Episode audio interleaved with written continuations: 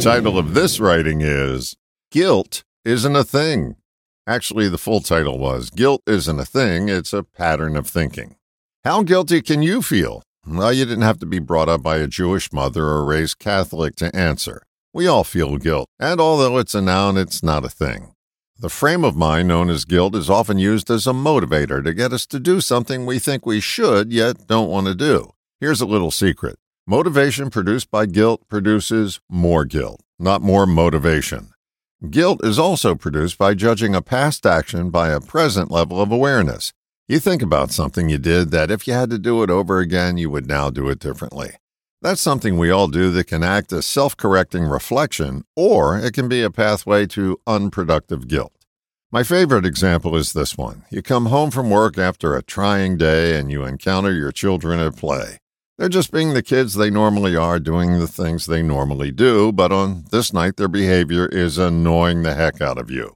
You shout, Quiet down! And the children quietly slink off. Fifteen minutes later, you're much calmer and realize that you overreacted. The kids were just being kids. You start to feel guilty about your behavior, and your guilt starts to feed the narrative of how lousy a parent you are, and you're on your way to feeling worse than when you walk through the door. Guilt producing more guilt. We talk about guilt as though it were a solid entity, a thing.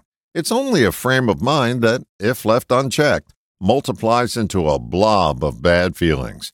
To stop your guilty feelings in their tracks, take some noticing and some action. Notice the narrative in your head that's beginning to cause guilty feelings. Just noticing that you're thinking guilty is often enough to stop its progression. But Taking action regarding your past actions ensures that guilt goes away. One of the most productive guilt removal actions we rarely use is an apology. In the case of yelling at the kids, you might say, Hey guys, I'm sorry I yelled at you when I came home. You didn't do anything to deserve that, and I'm sorry.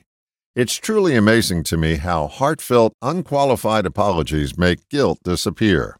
You can apologize to yourself. Let's pretend that you're beating yourself up for not doing what you think you should do. If you play that scenario out to its natural conclusion, you'll be in a constant state of guilt. What if you begin to notice that your guilty thoughts are creeping up on you, and then you apologize to yourself for measuring yourself against a standard that can't be achieved? Perfection. For example, being the perfect husband, wife, father, mother, daughter, son, etc. When you use the perfect measuring stick, guilt will always ensue, when you apologize to yourself for expecting perfection, your guilty feelings begin to melt and fade away. Now, final thought. If you stop treating guilt as a thing and notice it to be a pattern of thinking instead, you'll make the necessary apologies and clear the guilt out of your head. All the best, John.